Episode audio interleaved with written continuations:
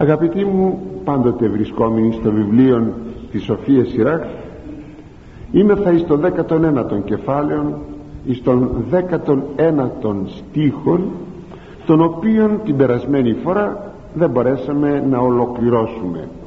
Γι' αυτό και θα συνεχίσουμε. Θα σας τον διαβάσω.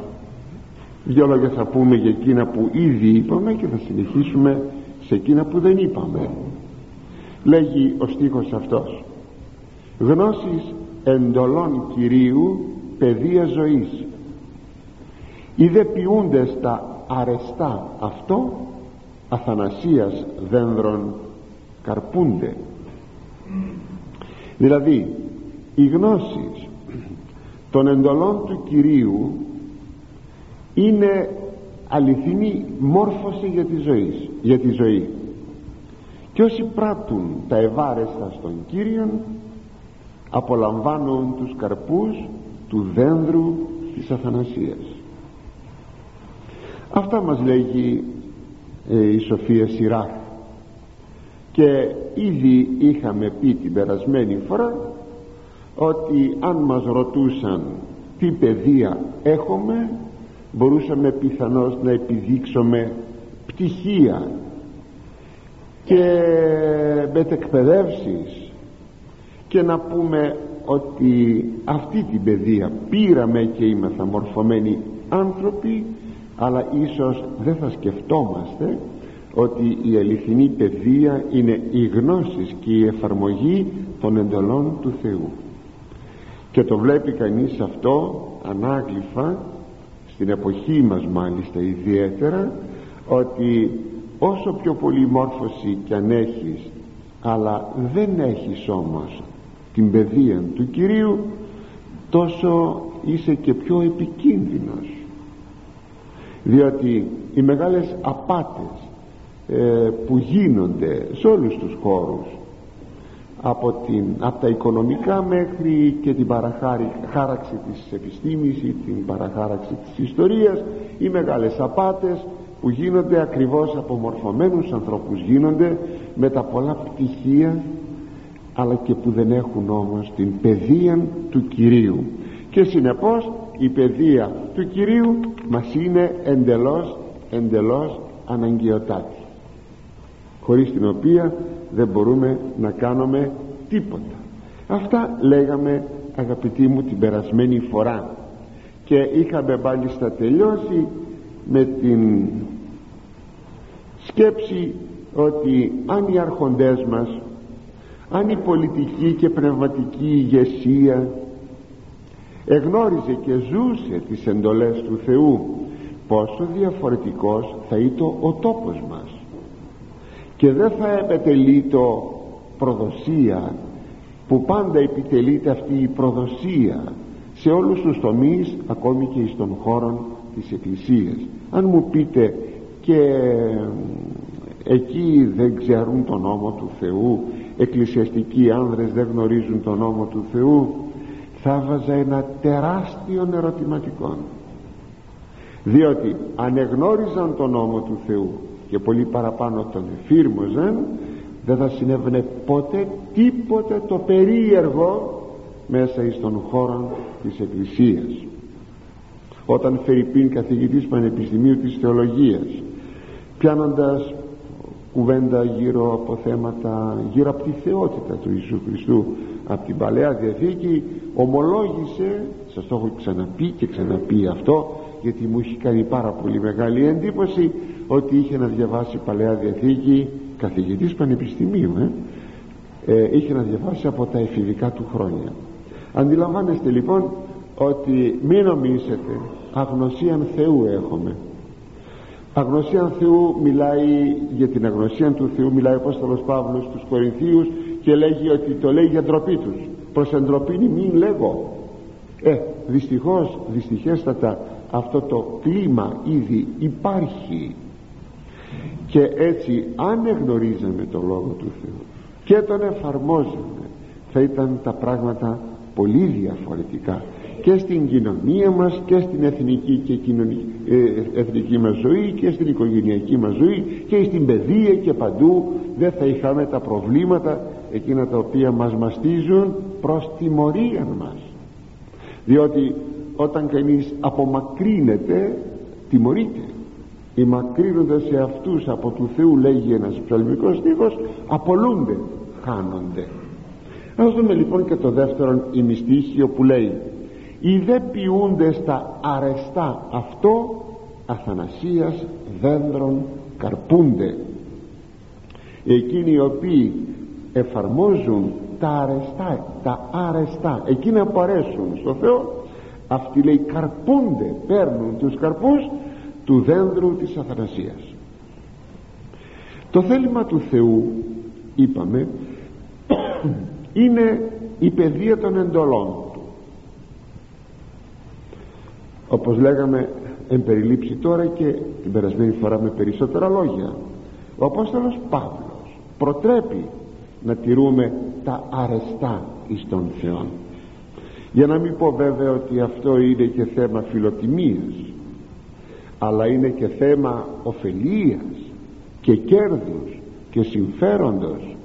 Πως ένας άνθρωπος ο οποίος είναι υπάλληλος υπηρέτης ό,τι είναι κάνει τα αρεστά εις το αφεντικό του. Γιατί όχι μόνο από φιλοτιμία αλλά και για να έχει κάποιο κέρδος. Να είναι συμπαθής να, να έχει κάποια ωφέλη. Έτσι λοιπόν και εδώ όσο περισσότερο εις το θέμα του Θεού πρέπει να τηρούμε τα αρεστά εις τον Θεό. Εγώ θα σας έλεγα κάτι γιατί δεν θα ήθελα να κινούμε ωφελημιστικά επειδή το κατηγορούν πολύ αυτό αλλά γιατί όχι. Ωστόσο όχι για να ωφεληθώ τίποτε αλλά γιατί φιλοτιμούμε αγαπών των Θεών να του αποδώσω τα ευάρεστα. Αυτό όπως σας το είπα το λέγει ο Απόστολος Παύλος. Είχε δεν μπορούσε να μην είχε σε πολύ ανεπτυγμένο βαθμό το θέμα της φιλοτιμίας. Δεν υπάρχει ωραιότερο πλάσμα από τον φιλότιμον άνθρωπο. Έτσι για να δούμε τι γράφει ο Απόστολος ως προς το θέμα του να ευαρεστούμε εις τον Θεό λέγει στην προς Ρωμαίους επί παραδείγματις στο 12ο κεφάλαιο μη συσχηματίζεστε το αιώνι τούτο αλλά μεταμορφούστε τη ανακαινώση του νοώσιμων εις το δοκιμάζει ημάς τι το θέλημα του Θεού το αγαθόν και ευάρεστον και τέλειον.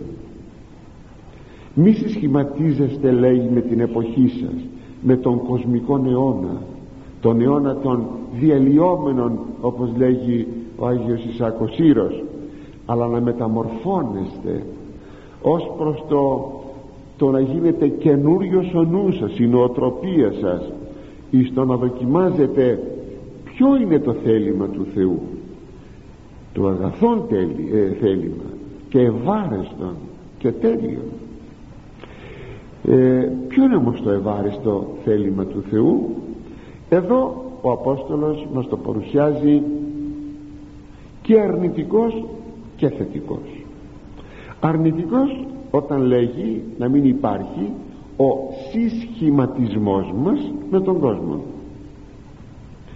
Δηλαδή να μην συσχηματιζόμαστε με τον κόσμο. Τι να πω πάνω σε αυτό; Τι να πω; Οι χριστιανοί μας συσχηματίζονται με τον κόσμο δηλαδή γίνονται κοσμικότεροι και κοσμικότεροι. Ήδη από την αρνητική πλευρά του θέματος δεν ευαρεστούν εις τον Θεό θετικός δε είναι ο ανακαινισμός του νοός μας του νου μας. Αλλά νους εδώ ε, είναι ο τρόπος του σκέπτεσαι συνεπώς είναι η νοοτροπία.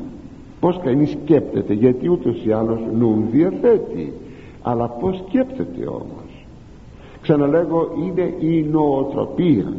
Και αυτό είναι πολύ σπουδαίο γιατί μόνο με την ανακαίνιση της νοοτροπίας μας δηλαδή με το να έχουμε νουν Χριστού που λέγει αλλού ο Απόστολος Παύλος θα μπορούμε να διακρίνουμε τι είναι ευάρεστο εις τον Κύριό μας. Ακόμη θα πει ο Απόστολος Παύλος στους Φιλιππισίους όσα εστίν αληθή όσα σεμνά αχ αυτό το σεμνά. Τι κακοποίηση παθαίνει αυτή η σεμνότης από τους χριστιανούς. Προλίγονται μια κοπέλα. Ήταν σούπερ σούπερ σούπερ μίνι. Ή μάλλον τίποτα δεν ήταν τίποτα, δεν φορούσε από κάτω τίποτα. Τι να σας πω δηλαδή τώρα μέσα εδώ, εδώ στην αυλή του μοναστηριού χωρίς να λογαριάσει που μπαίνει ότι είναι ανδρικό μοναστήρι αυτά δεν λογαριάζονται πια γιατί, γιατί έφυγε εδραπέτευσε η σεμνότης σήμερα δεν μπορεί να βρει κανείς εύκολα σεμνών άνθρωπον μάλιστα γυναίκα. Πλην εκείνων των καλλιεργημένων ανθρώπων των καταχρηστών καλλιεργημένων ανθρώπων. Λοιπόν όσα σεμνά λέει ο Απόστολος όσα δίκαια.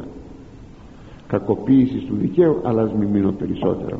Όσα αγνά όσα προσφυλή όσα έθιμα όσα έχουν καλή φήμη ή της αρετή και ή της έπαινος ταύτα λογίζεστε ταύτα πράσετε.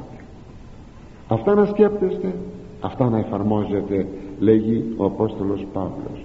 Όλα αυτά αντιλαμβάνεστε είναι τα ευάρεστα κατά θετικών τρόπων είναι τα ευάρεστα εις τον Θεόν και όσοι έχουν βεβαίως την παιδεία της γνώσεως των εντολών του Κυρίου και συνεπώς εφαρμόζουν αυτά τότε εκείνοι είναι που αρέσουν βέβαια εις τον Θεό και τότε τότε καρπούνται αθανασίας δένδρων που μας λέγει το σχετικό χωρίο τότε λέει καρπώνονται το δένδρον της αθανασίας ποιο είναι αυτό το δένδρο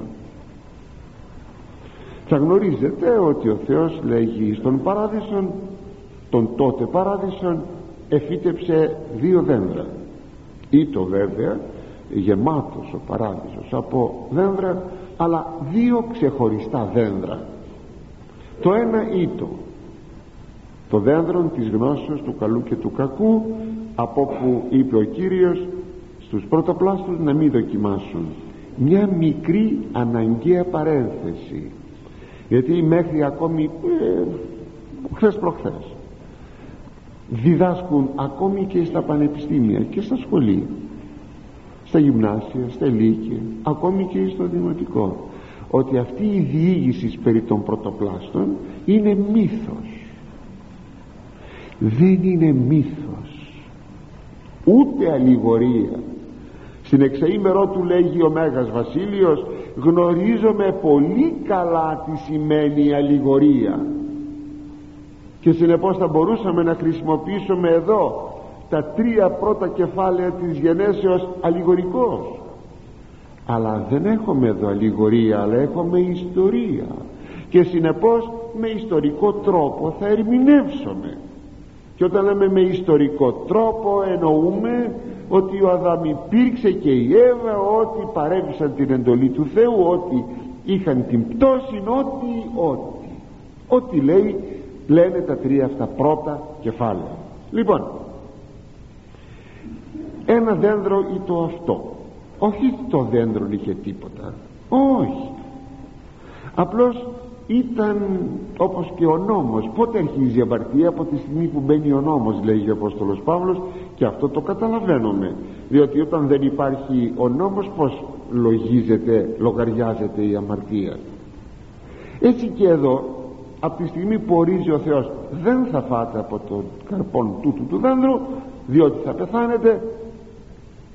Μπήκε ο νόμος συνεπώς και η επίπτωση του νόμου. Το δένδρο δεν είχε απολύτως τίποτα.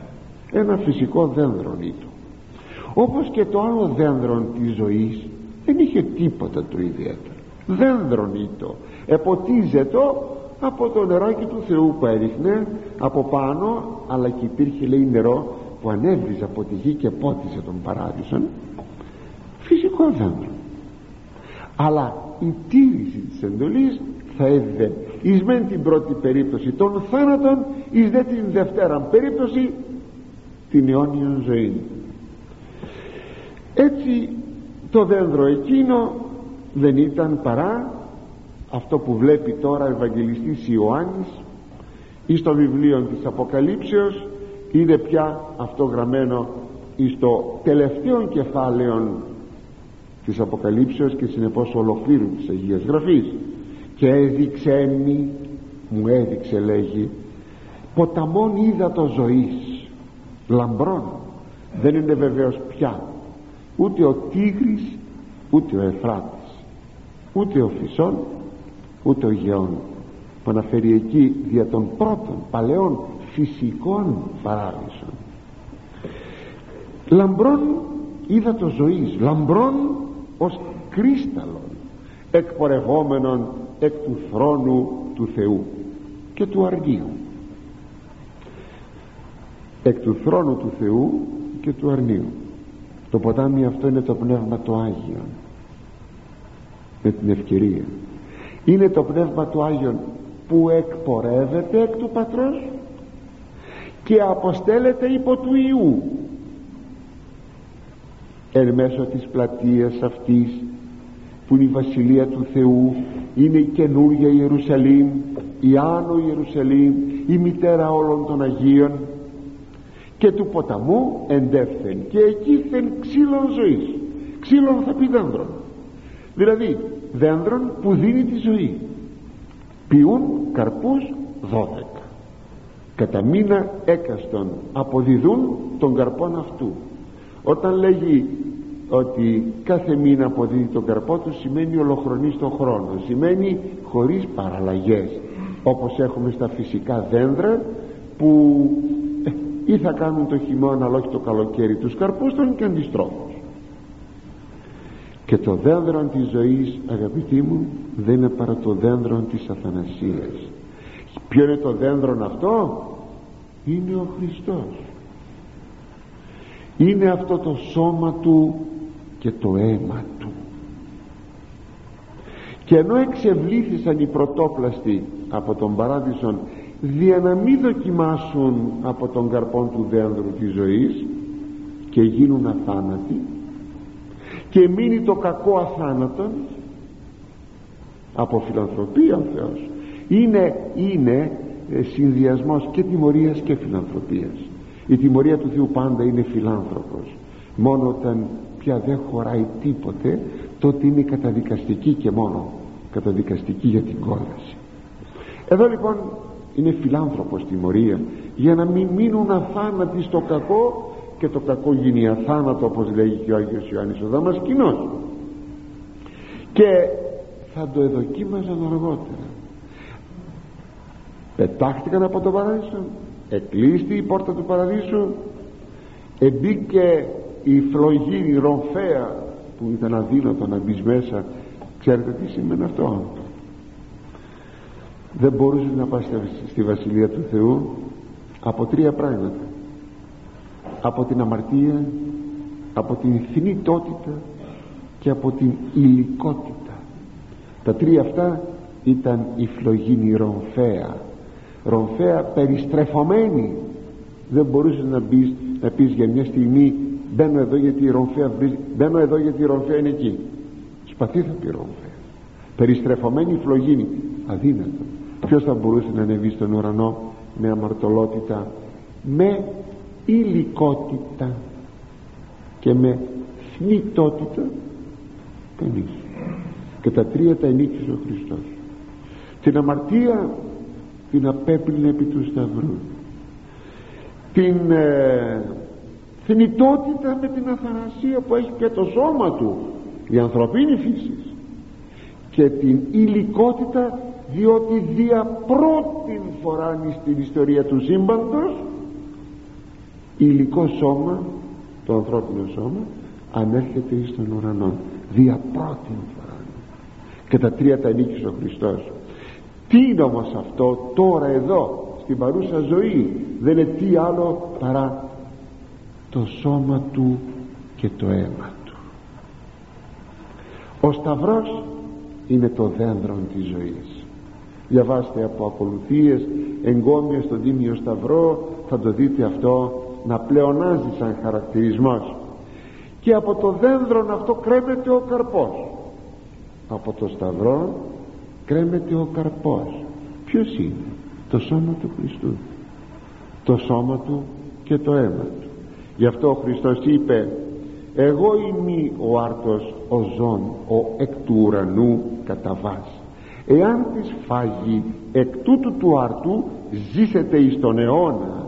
Και ο άρτος δε ον εγώ δώσω το ψωμί που εγώ θα δώσω η σάρξ μου εστίν. Είναι η σάρκα μου. Γι' αυτό ενώ τότε ξεδιώχθησαν δια να μην μεταλάβουν να μην δοκιμάσουν των καρπών της ζωής τώρα εντέλλονται μετά την ενανθρώπιση να δοκιμάσουν τον καρπόν της ζωής γιατί αν δεν δοκιμάσουν θα πεθάνουν. Αν δεν δοκιμάσουν θα πεθάνουν. Έχουμε την εντολή να κοινωνούμε το σώμα και το αίμα του Χριστού. Φυσικά φυσικά με προϋποθέσεις. Όχι όπως Χριστούγεννα Πάσχα Παναγιά τρέχουμε να κοινωνήσουμε σε κατάσταση που θα έπρεπε να ντρεπόμαστε αλλά και ζούμε μια επικινδυνότητα διότι όταν κανείς κοινωνεί χωρίς να έχει προετοιμαστεί και χωρίς να έχει βαθία πίστη ότι αυτό είναι το σώμα και το όμα του Χριστού κινδυνεύει και από ασθένεια και από θάνατον ακόμη. Το λέγει αυτά ο Απόστολος Παύλος στους Κορινθίους. Βεβαίως. Ξαναγυρίζοντας την Αποκάλυψη βλέπουμε λοιπόν ότι το δένδρο της ζωής είναι ο Χριστός.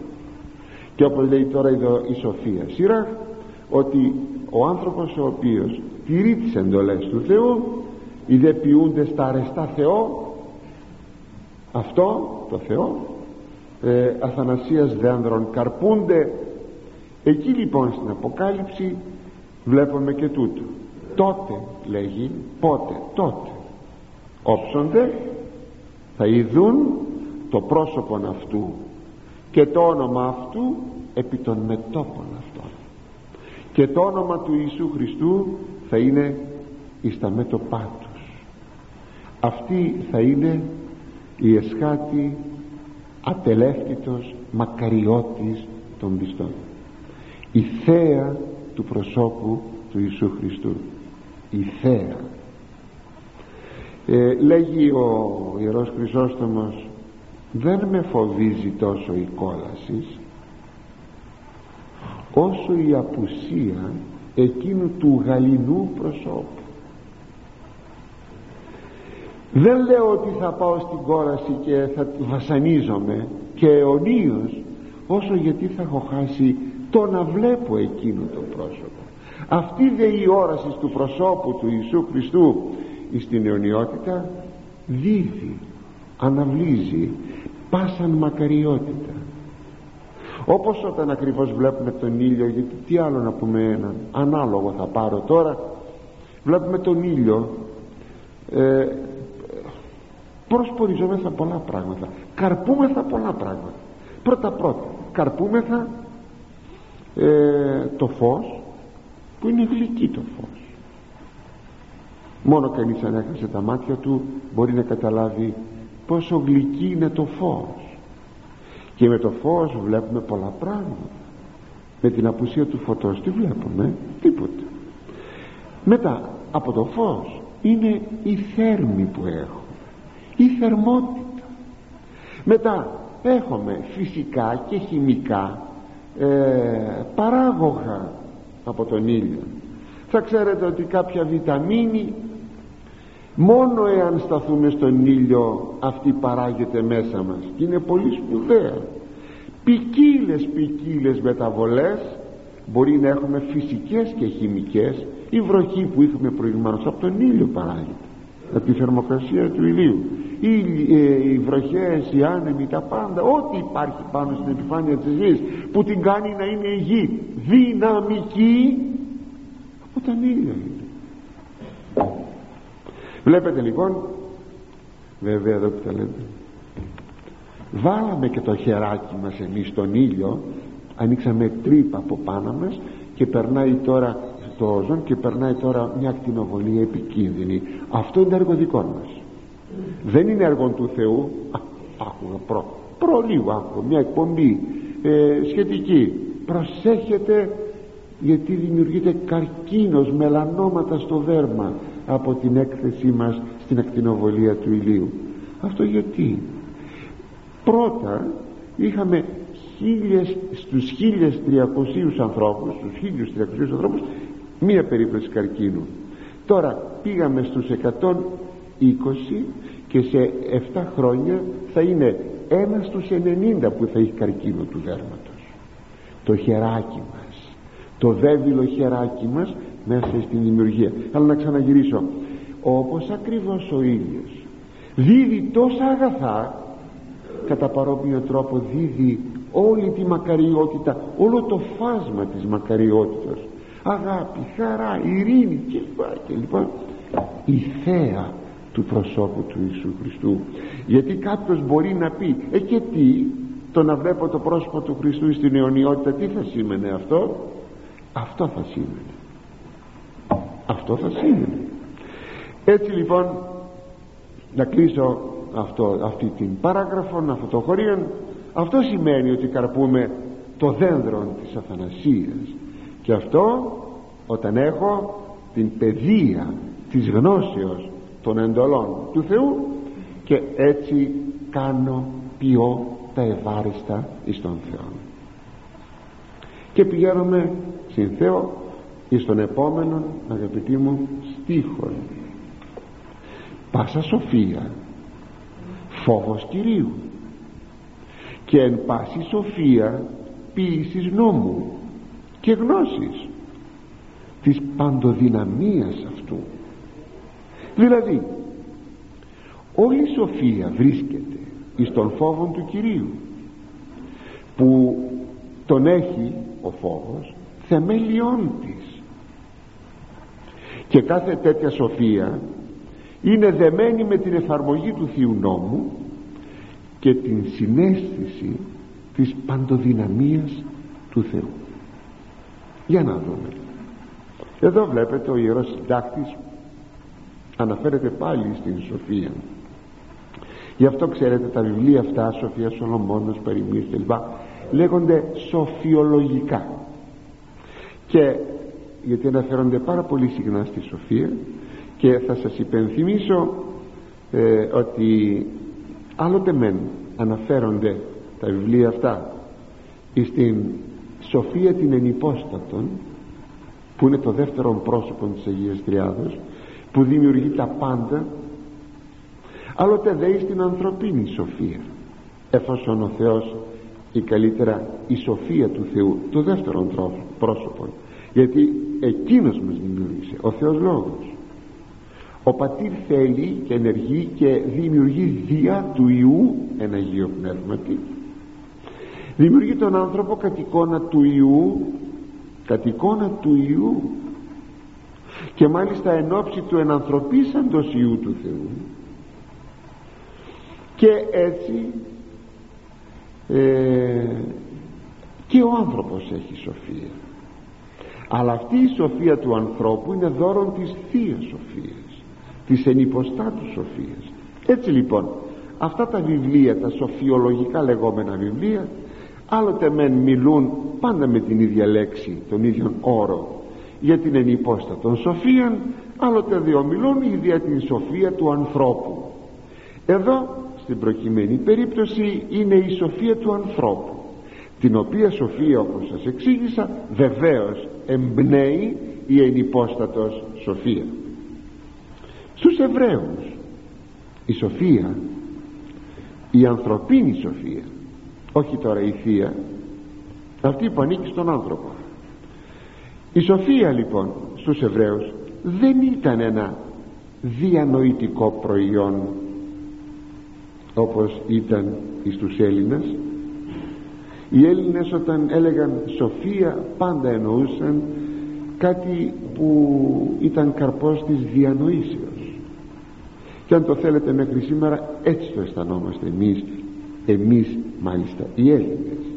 Λέμε σοφός άνθρωπος και εννοούμε σαν ε, τον άνθρωπο ο οποίος έχει απορρέει προϊόντα της διανοίας του. Σοφός άνθρωπος. Στους Εβραίους όμως δεν είναι το αυτό. Σοφία σήμαινε στην ε, αγιογραφική φιλολογία την πρακτική στάση του ανθρώπου τόσο προς τον Θεό όσο και προς τους άλλους ανθρώπους. Έτσι η σοφία είναι η, κατά τους Εβραίους ε, ως η στάση του ανθρώπου η σοφή στάση πρακτικός έναντι του Θεού και των ανθρώπων των άλλων ανθρώπων. Γι' αυτό λέγει ο Απόστολος Παύλος στους Κορινθίους ότι μάλιστα σε ποικίλες περιπτώσεις το λέγει αυτό. Εδώ παίρνω μία στις μεταξύ των δικαστικές διαφορές που δεν έπρεπε να υπάρχουν. Δεν έπρεπε να υπάρχουν.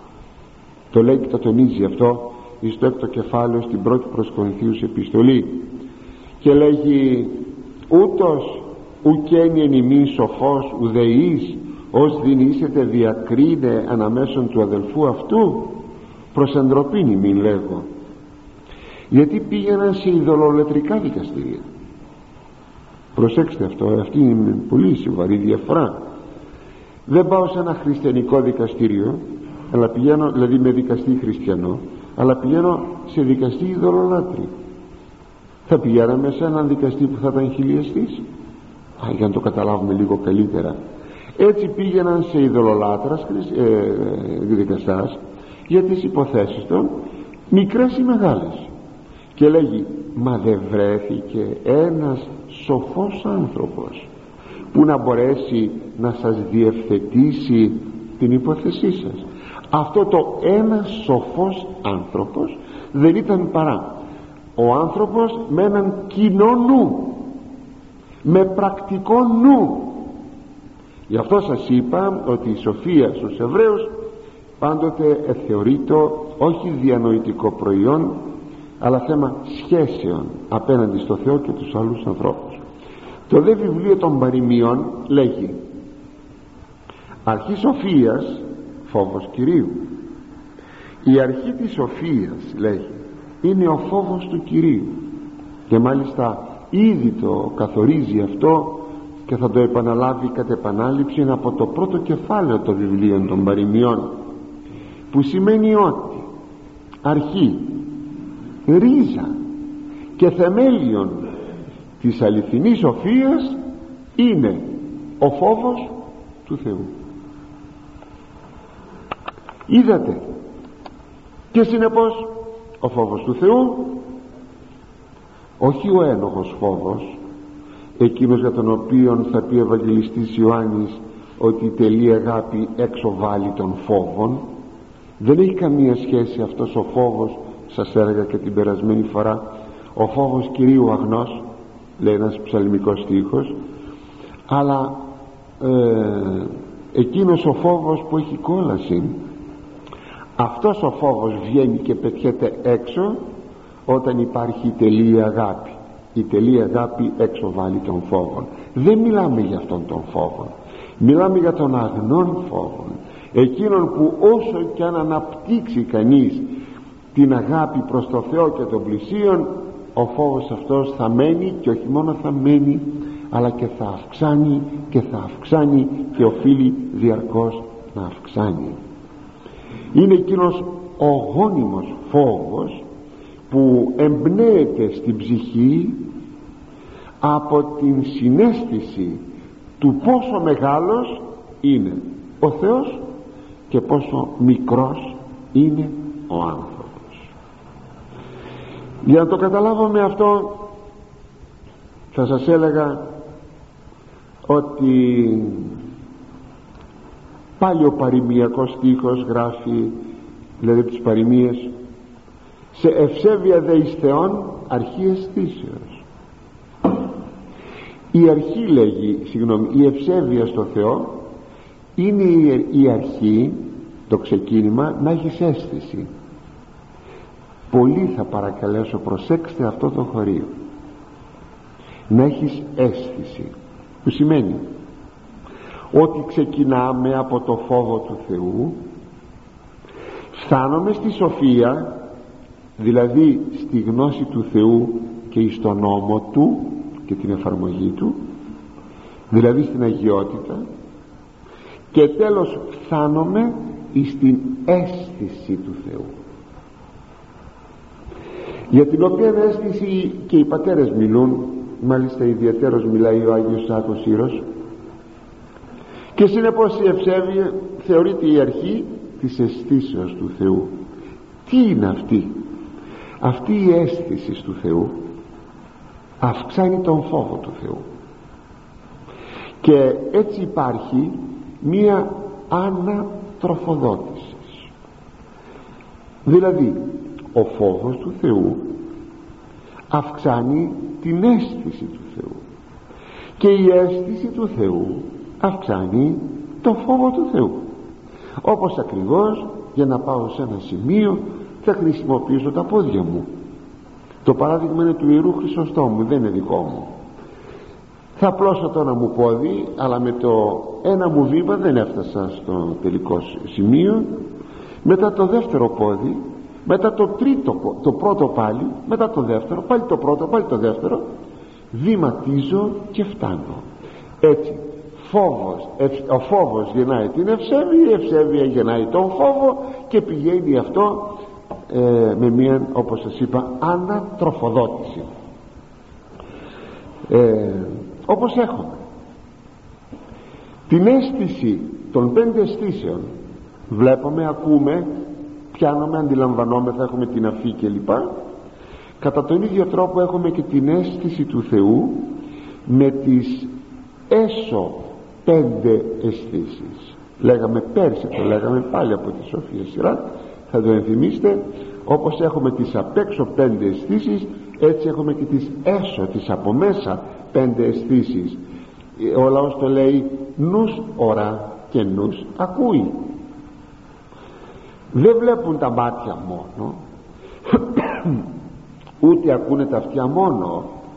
Ο νους βλέπει ο νους ακούει τι σημαίνει αυτό; Είναι η λεγόμενη εσωτερική όραση ή η λεγόμενη εσωτερική ακοή η εσωτερική γεύση. Κατά το γεύσαστε και είδετε ότι Χριστός ο Κύριος το χρήμα ήταν ελάτε να γευθείτε βάλτε τη γλώσσα σας την αίσθηση της γεύσεως να δείτε ότι ο Θεός είναι αγαθός και λοιπά της αφής και λοιπά έτσι αγαπητοί θα λέγαμε ότι αρχίζει αυτή η αίσθηση του Θεού.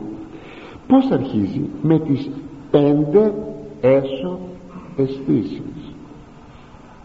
και όταν όπως έχουμε τις έξω αισθήσεις, είμαστε βέβαιοι γι' αυτό. Πάμε στο δικαστήριο δει με όρκο μαρτυρία με όρκο. Το είδα. Το άκουσα. Το πιασα πώς θα σου το πω ε, σεβαστών δικαστήριων το είδα το άκουσα το πιασα γιατί έχουμε βεβαιότητα. Αυτή η βεβαιότητα ε, είναι τώρα έσω. Κατά το είδα άκουσα γεύτηκα έπιασα μύρισα με την οσμή το, το Θεό. Και όπως δεν μπορεί κανείς να αρνηθεί τις έξω του αισθήσεις όταν ο άλλος του τις αρνείται θα πει μα τρελός είμαι. Με θεωρείτε τρελόν. Έτσι και εδώ. Και περισσότερο ίσως. Με τις πέντε αισθήσεις έχει ο άνθρωπος της έσω την αίσθηση του Θεού γι' αυτό σας είπα προσέξτε αυτό το σημείο. Είναι πάρα πολύ σημαντικό. Όταν λέμε ότι έχω μια προκοπή στην πνευματική ζωή αυτή η προκοπή δεν τελειώνει ποτέ μην νομίζετε αγαπητοί μου ότι πάω στην εκκλησία κάθε Κυριακή. Ε, κοινωνώ εξομολογούμε ότι είμαι φτασμένος προς Θεού. Αυτά είναι τα κανάλια που θα με φέρουν στην αίσθηση του Θεού. Ούτε ακόμη είναι ψεύδο υποκειμενική αυτή η αίσθηση. Μερικοί άμα κοινωνούν ή ό,τι άλλο κάνουν προσεύχονται κλείνουν τα μάτια τους προσπαθούν έτσι. Δεν ξέρω. Δεν είναι δεν είναι γνήσιο αυτό. Δεν είναι γνήσιο. Είναι κάτι πολύ περισσότερο από έναν υποκειμενισμό. Διότι ο υποκειμενισμός ξεγελά. Αποτά συνεπώς εδώ θα πρέπει να φτάνουμε και να φτάνουμε και να προκόβουμε και να προκόβουμε εις αυτήν την αίσθηση του Θεού. Λέγει Φερρυπίνο Άγιος Σάκος Σύρος κάνε την προσευχή σου κατέστηση μελέτα την Αγία Γραφή κατέστηση. Να βιώνεις το Θεό κατέστηση. Αυτό είναι το να έχω την εσωτερική πληροφορία για την παρουσία του Θεού. Θέλετε για να μην νομίσετε ότι μιλάω ουτοπιστικά; Στο μαρτύριο τους μάρτυρες, τα εκατομμύρια των μαρτύρων και των ομολογητών ποιος τους στέλνει; Αυτή η αίσθηση του Θεού που υπάρχει τόση βεβαιότης όσοι αν όχι περισσότερα και περισσότερα από ότι οι εξωτερικές αισθήσεις. καταλαβαίνετε εδώ αγαπητοί μου έχουμε πολύ πολύ δουλειά να κάνουμε πολύ δουλειά να κάνουμε και μιλάμε ότι είμαστε πνευματικοί άνθρωποι και ότι είμαστε φτασμένοι και ό,τι άλλα συναφή λέμε. Οι ασεβείς όμως όπως μας λέγει εδώ το χωρίον δεν έχουν καμία γεύση αυτής της αισθήσεως. Γιατί; Γιατί την εξουθενώνουν. Τη σπρώχνουν δεν τη θέλουν. Τη διώχνουν. Λέγει το βιβλίο των παροιμιών σοφίαν δε και παιδείαν ασεβείς εξουθενήσουσιν τη σοφία λέει και την παιδεία οι ασεβείς θα την ε, σπρώξουν θα την αποθήσουν θα την διώξουν. Έτσι η σοφία όπως αντιλαμβανόμεθα είναι συνώνυμος με την αρετή με την αγιότητα που δίδει αυτήν την αίσθηση τι τρέχω; Ο ίδιος ο Κύριος δίνει τη μαρτυρία. Μακάρι η καθαρή την καρδία ότι αυτοί των Θεών όψονται. Αυτοί λέει θα δουν το Θεό που έχουν εσωτερική καθαρότητα δηλαδή αγιότητα. Πού Κύριε οψόμεθα των Θεών εκεί στον ουρανό; Όχι όχι, όχι. από την παρούσα ζωή. Από την παρούσα ζωή η Βασιλεία του Θεού δεν αρχίζει εκεί.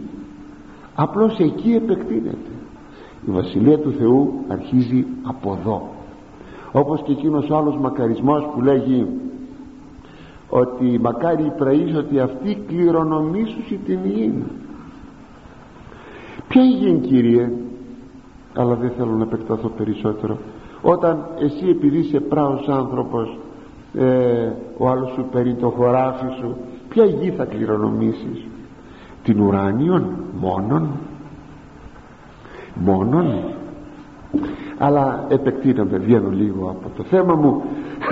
Το θέμα είναι ότι οι εννέα μακαρισμοί αφορούν αναφέρονται αναφέρονται στην επιγεία ζωή. Ναι ναι. Και εκείνο το όψονται ξεκινάει από την παρούσα ζωή βέβαια η σοφία δηλαδή η αγιότητα είναι δεμένη με τον νόμο. Είναι δεμένη με το Ευαγγέλιο με τους λόγους του Χριστού. Όλα αυτά που είπαμε αν έπρεπε να τα συνοψίσουμε θα λέγαμε αυτά τα λόγια του Χριστού ως εξής. Εάν τις αγαπάμε εάν κανείς με αγαπά τον λόγο μου τηρήσει θα εφαρμόσει τις εντολές μου τον λόγο μου ποιος είναι ο λόγος του Χριστού; Το Ευαγγέλιο. Και ο πατήρ μου αγαπήσει αυτόν. Και ο πατέρας μου θα τον αγαπήσει. Και προς αυτόν ελευσόμεθα και μονήν παρά αυτό ποιήσωμε και τότε προς αυτόν θα έλθουμε πότε; Στην παρούσα ζωή. Και θα κάνουμε κατοικία μέσα του και στην ψυχή του και στο σώμα του μη βγάζετε από τη σωτηρία αγαπητοί μη βγάζετε από τη σωτηρία ποτέ το σώμα. Θα αναστηθεί και θα απολογηθεί και αυτό μαζί με την ψυχή. Ό,τι έπραξε και αυτό μη βγάζουμε ποτέ από τη σωτηρία το σώμα. Και είναι και η ψυχή και το σώμα ολόκληρος άνθρωπος. Και θα έρθουμε λέει να κάνουμε κατοικίαν εις αυτόν. Μονίμνα τι σημαίνει αυτό; Ότι ο κύκλος των όσων είπαμε που κλείνει; Στον μυστικισμό. Σε αυτό θα κάνουμε μονίμνα μπορείς αδελφέ μου να είναι στο σπίτι σου κάποιος και να μην το ξέρεις αυτό να έχεις ένα σπιτάκι ή ένα δωμάτιο να είναι ένα σπιτάκι.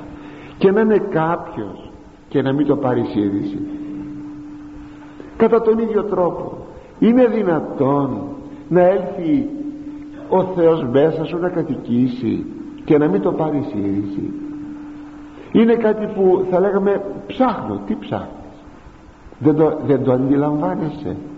Όπως ο επισκέπτης στο δωμάτιό σου σου λέει εδώ είμαι δεν με βλέπεις. Έτσι και ο Θεός μέσα σου δεν με αισθάνεσαι. Αυτός είναι ο χριστιανικός μυστικισμός. Έρχεται ο Θεός να κατοικήσει μέσα σε αυτόν τον άνθρωπο και δεν είναι σχήμα λόγου αλλά είναι μία φοβερή πραγματικότητας. Ακόμη ο Απόστολος Παύλος θα τονίσει αυτή τη σοφία που είναι θέμα στάσεως όπως από την αρχή σας είπα και που είναι η αγιότητα ε, που περιέχει την πίστη περιέχει την αγάπη την ελπίδα. Να πως το λέγει ο Απόστολος. Βλέπετε ούν πως ακριβώς περιπατείτε μη ως άσοφοι αλλά σοφοί. Προσέχετε πως ακριβώς πολιτεύεστε ζείτε. Όχι σαν άσοφοι αλλά σαν σοφοί. Αυτό το όχι σαν άσοφοι αλλά σαν σοφοί θα πει ο τρόπος με τον οποίο ζείτε πολιτεύεστε. Βλέπετε εδώ τη σοφία παρακαλώ είναι τρόπος ζωής. Όχι τρόπος σκέψης. Δεν είναι διανοητικό προϊόν σας το ξαναλέγω άλλη μία φορά. Είναι τρόπος ζωής. Θα τονίσει δε την ίδια αλήθεια ο Άγιος Ιάκωβος ο αδελφόθεος λέγοντας τι σοφός και επιστήμον εν ημίν ποιος ανάμεσά σας είναι σοφός και επιστήμον; Δείξάτο εκ της καλής αναστροφής τα έργα αυτού εν πραήτη της σοφίας βλέπετε αναφέρεται σε πρακτικά πράγματα από τον τρόπο με τον οποίο ζει.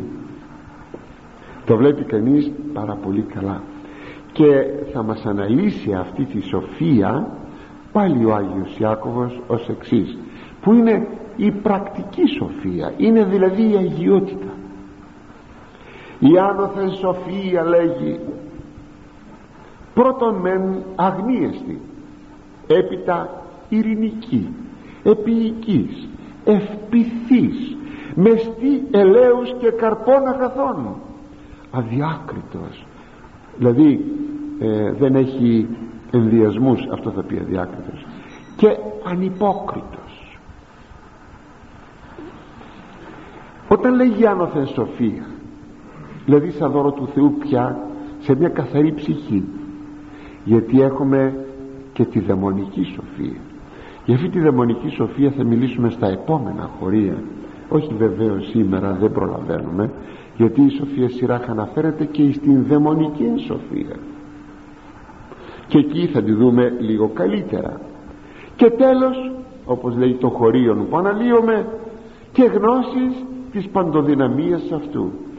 Ποιο είναι λέγει ε, ο καρπός αυτών των πραγμάτων όταν πια θα αρχίζεις να καταλαβαίνεις με αίσθηση την παντοδυναμία του Θεού. Με αίσθηση. Αγαπητοί μου έχουν υπάρξει πολλά περιστατικά και από την ιστορία και από τη φύση. Σε μένα προσωπικά. Σε μένα προσωπικά. Νομίζω ότι αν όχι όλοι ή θα λέγαμε σχεδόν όλοι πρέπει να το έχετε νιώσει αυτό το πράγμα δεν είναι προνόμιο ενός ανθρώπου ή δύο ή δέκα ανθρώπων είναι όλων των χριστιανών αρκεί να το θέλουμε. Ότι ε, βλέποντας τη φύση δύο πράγματα και την ιστορία τη φύση και την ιστορία εκεί βλέπουμε την παντοδυναμία του Θεού και τρομάζουμε. Ακούστε τρομάζουμε. Μας πιάνει φόβος. Αυτόν τον, τον φόβο τον έχω νιώσει πολλές φορές και να λέγω Κύριε σε φοβάμαι. Κύριε σε φοβάμαι λοιπόν η σοφία αυτή σας είπα είναι δεμένη με την εφαρμογή του νόμου του Θεού και τη συνέστηση της παντοδυναμίας του. Τι θα πει αυτό; Όσο αισθάνεσαι την παντοδυναμία του Θεού τόσο αυξάνει μέσα σου ο φόβος του Θεού όταν βλέπεις πως επεμβαίνει ο Θεός και σε πρόσωπα και σε λαούς. Πως επεμβαίνει ο Θεός σε πιάνει φόβος. Μοιάζει ότι ο Θεός κοιμάται ότι ο Θεός δεν είναι παρόν στην ιστορία ότι αφήνει το κακό να υπάρχει αν δεν είναι έτσι. Και απλώς το αφήνει από ανοχή. Η σοφία του ξέρει γιατί το αφήνει. Και ακόμη λέγει ο Απόστολος Παύλος είναι ειδόκιμη, ε, είναι ειδόκιμη συγγνώμη ε, είναι ε, φανερή συγγνώμη. Είναι ειδόκιμοι φανεροί γένονται. Αυτοί που είναι πραγματικά δοκιμασμένοι να γίνουν φανεροί με τις ιστορικές ταλαιπωρίες. Έτσι ε, γεννάται και αντίστροφα.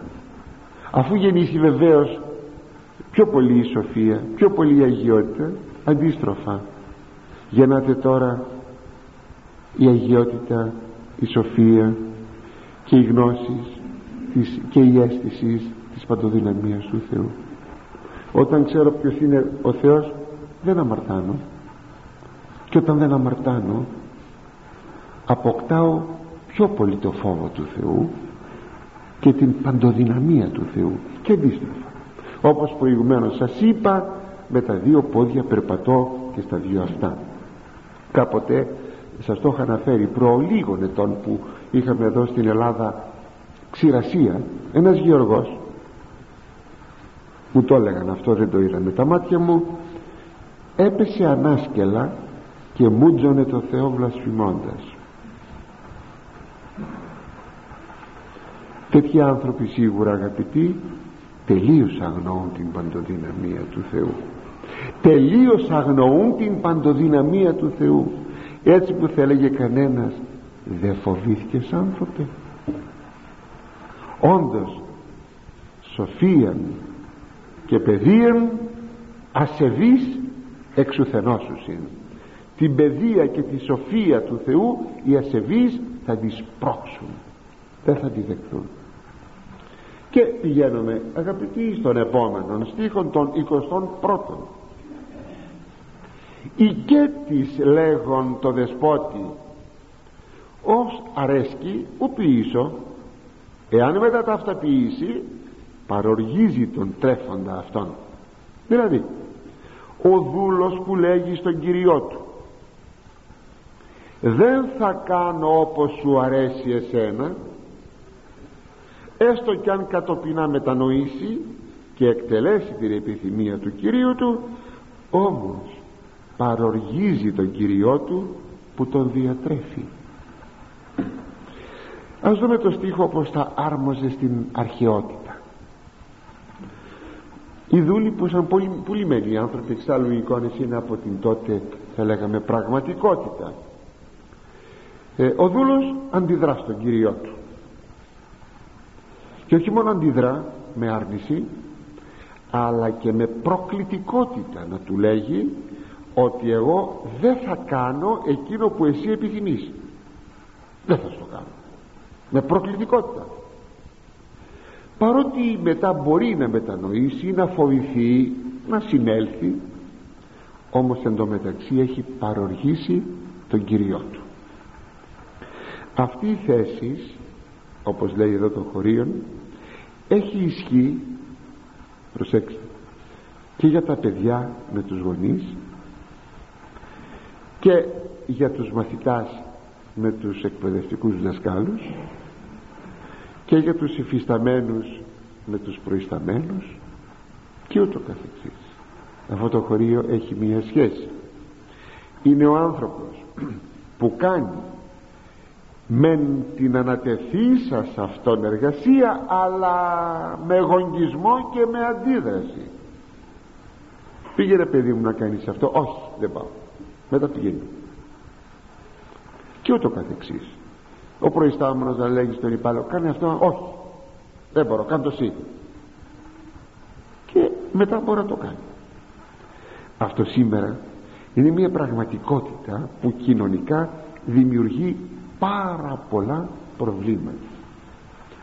Σήμερα μην τρομάξτε με αυτό που θα πω είναι η έννοια, ε, η έννοια θα λέγαμε της δημοκρατίας έχει, έχει ε, κακοποιήσει. Τι τι; Ναι. Έχει κακοποιήσει και τον προϊστάμενο και τον υφιστάμενο και το γονιό και το παιδί και το δάσκαλο και το μαθητή. Η δημοκρατία έχει κακοποιήσει ναι ναι διότι κακοποιήθηκε η έννοια της δημοκρατίας από όλους εμάς αυτούς. Δεν είναι αυτό το πράγμα η δημοκρατία. Και λέω για δημοκρατία γιατί γίνεται πολύ φλιαρία γύρω από το θέμα της δημοκρατίας. Γι' αυτό το λέγω. Αγαπητοί μου η δημοκρατία ανήκει στους ορίμους ανθρώπους. Θα μπορούσε να λέγει ο Πλάτων ότι οι φιλόσοφοι πρέπει να κυβερνήσουν. Βεβαίως σε μια ιδεώδη πολιτεία πια η δημοκρατία. Αλλά προϋποθέτει πολίτες ορίμους εάν οι πολίτες δεν είναι όριμοι τότε, ε, τότε με την ευκαιρία της δημοκρατίας θα εκφράσουν την κακότητά τους το έγκλημά τους τη συμπεριφορά τους τη διαφθαρμένη και τι θα λένε; Εν ονόματι της δημοκρατίας. Και λέμε ότι η δημοκρατία κακοποίησε αυτούς τους ανθρώπους. Δεν τους, δεν τους ήρμοζε δεν κακοποίησε αλλά κακοποιήθηκε ουσιαστικά η δημοκρατία. Είναι σαν να βάζετε στα χέρια ενός μικρού παιδιού που ξέρετε όλα τα παιδιά. Όλα τα παιδιά είναι πυρομανοί. Προσέξτε οι γονείς τα μικρά σας παιδιά. Κρύβετε τα σπίρτα. Να πάρουν να δώσουμε στα χέρια τους ένα κουτί σπίρτα θα δείτε αμέσως το μικρό παιδί. Μας είδε εμείς πως ανάβουμε φωτιά. Αμέσως παίρνει και ανάβει ανάβει ό,τι βγει μπροστά του να βάλει στο σπίτι φωτιά. Αυτό είναι ο ανώριμος πολίτης όταν υπάρχει δημοκρατία. Η δημοκρατία απαιτεί ορίμους ανθρώπους. Ορίμους. Λυπούμε που το λέγω αλλά αυτή είναι η πραγματικότητα. Ποια είναι όμως η θέση του χωρίου που είπαμε τουλάχιστον μέσα, μέσα στο χώρο της Αγίας Γραφής, μέσα στο χώρο του χριστιανισμού; Ακούστε τι λέγει για να ε, κατανοηθεί αυτό και από τις δύο πλευρές. Και από την πλευρά του Κυρίου και από την πλευρά του δούλου που λέει το χωρίο ακούστε τι λέγει εδώ ο Απόστολος Παύλος. Φυσικά αν υπάρχουν κύριοι και δούλοι αυτά είναι σχήματα της κάθε εποχής. Δεν δημιούργησε ο χριστιανισμός τη δουλεία τη βρήκε. Πάντα όμως θα υπάρχει ο προϊστάμενος και ο υφιστάμενος ο ανώτερος και ο κατώτερος. Όλοι είναι άνθρωποι ίσοι αλλά βέβαια ο πατέρας μου είναι πιο μεγάλος από μένα όχι μόνο στην ηλικία αλλά και διότι είναι ο πατέρας μου. Όπως και ο προϊστάμενός μου ε, όπως και ο αξιωματικός του στρατιώτη και το καθήξη γιατί αλλιώτικα δεν θα μπορούσε να κυβερνηθεί μία ε, κοινωνία. Και όπως μέσα στην Κυψέλη υπάρχουν οι μέλισσες έχουν τη βασίλισσά τους κατά τον ίδιο τρόπο παντού πάντα υπάρχει κάποιος που κατευθύνει. Όπως τα χιλιδόνια τώρα σε λίγο θα φύγουν ετοιμάζονται να φύγουν κάπου έχουν πάει για εκδρομή ξέρετε μετά από τα γεννητούρια που είχαν και λοιπά μετά κάνουν και μία εκδρομή πάνε πιο πέρα ε, τρώνε κάμποσα κουνούπια ε, ε, τρέφονται, χαίρονται τη ζωή τους. Γιατί να μην τη χαίρονται; Και σε λίγες ημέρες κάπου μετά της Παναγίας αναχωρούν τα ευλογημένα ειδόνια υπάρχει αρχηγός. Υπάρχει αρχηγός. Παντού θα υπάρχει αρχηγός. Δεν γίνεται. Δεν γίνεται. Λοιπόν γράφει όπως σας πω η δούλη. Υπακούεται της κυρίης κατά σάρκα με τα φόβου και τρόμου εναπλώτη της, της καρδίας ημών ως το Χριστό. Μη κατοφθαλμοδουλίαν ως ανθρωπάρεσκη. Η, αυτό που λέγει οφθαλμοδουλία είναι ε, προσέξτε με βλέπει κάνω έτσι με βλέπει το αφεντικό ο προϊστάμενος δουλεύω δεν με βλέπει α σήμερα η οφθαλμοδουλία οργιάζει παντού. Προπαντός στις δημόσιες υπηρεσίες. Ας έρθει κάποιος να με διαψεύσει. Ως ανθρωπάρες και γιατί θα θέλετε να αρέσετε να δουλέψω να με δει αλλος δούλη του Χριστού σε βλέπει ο Χριστός ποιούνται στο θέλημα του Θεού εκ ψυχής. Να εργάζεστε με την ψυχή σας με τευνίας δουλεύοντες ως το Κυρίο και ούκ ανθρώπης. Όταν κάνω μια δουλειά την οποιαδήποτε δουλειά αφεντικό μου έχω τον Χριστόν όχι τον ΑΒ άνθρωπον. Οι δότες ότι ο εάν της έκαστος ποιήσει αγαθόν τούτο κομπηγείται παρά του Κυρίου ό,τι κάνεις από το Θεό θα το πάρεις. Πρόσεξε το. Είτε δούλος είτε ελεύθερος. Και οι Κύριοι πάει στην άλλη πλευρά. Οι δότες ότι και ημών συγγνώμη συγγνώμη και οι κύριοι τα αυτά ποιείτε προς αυτούς. Την ίδια στάση να έχετε. Ανιέντες την απειλή να πάρετε την απειλή μην απειλείτε. Οι δότες ότι και ημών αυτόν ο Κύριος εστίνεν ουρανής. Και εσείς έχετε Κύριο τον ίδιο Κύριο στον ουρανό. Και προσωποληψία ουκ έστι παρά αυτό. Και δεν υπάρχει προσωποληψία στον Κύριο αυτή την εικόνα σχέσεων σήμερα αγαπητοί μου δεν ξέρω αλήθεια δεν ξέρω πού μπορούμε να τη βρούμε. Και αυτό είναι ένας δείκτης πόσο έχουμε απομακρυνθεί από το πνεύμα του Ευαγγελίου. Σας ευχαριστώ που με ακούσατε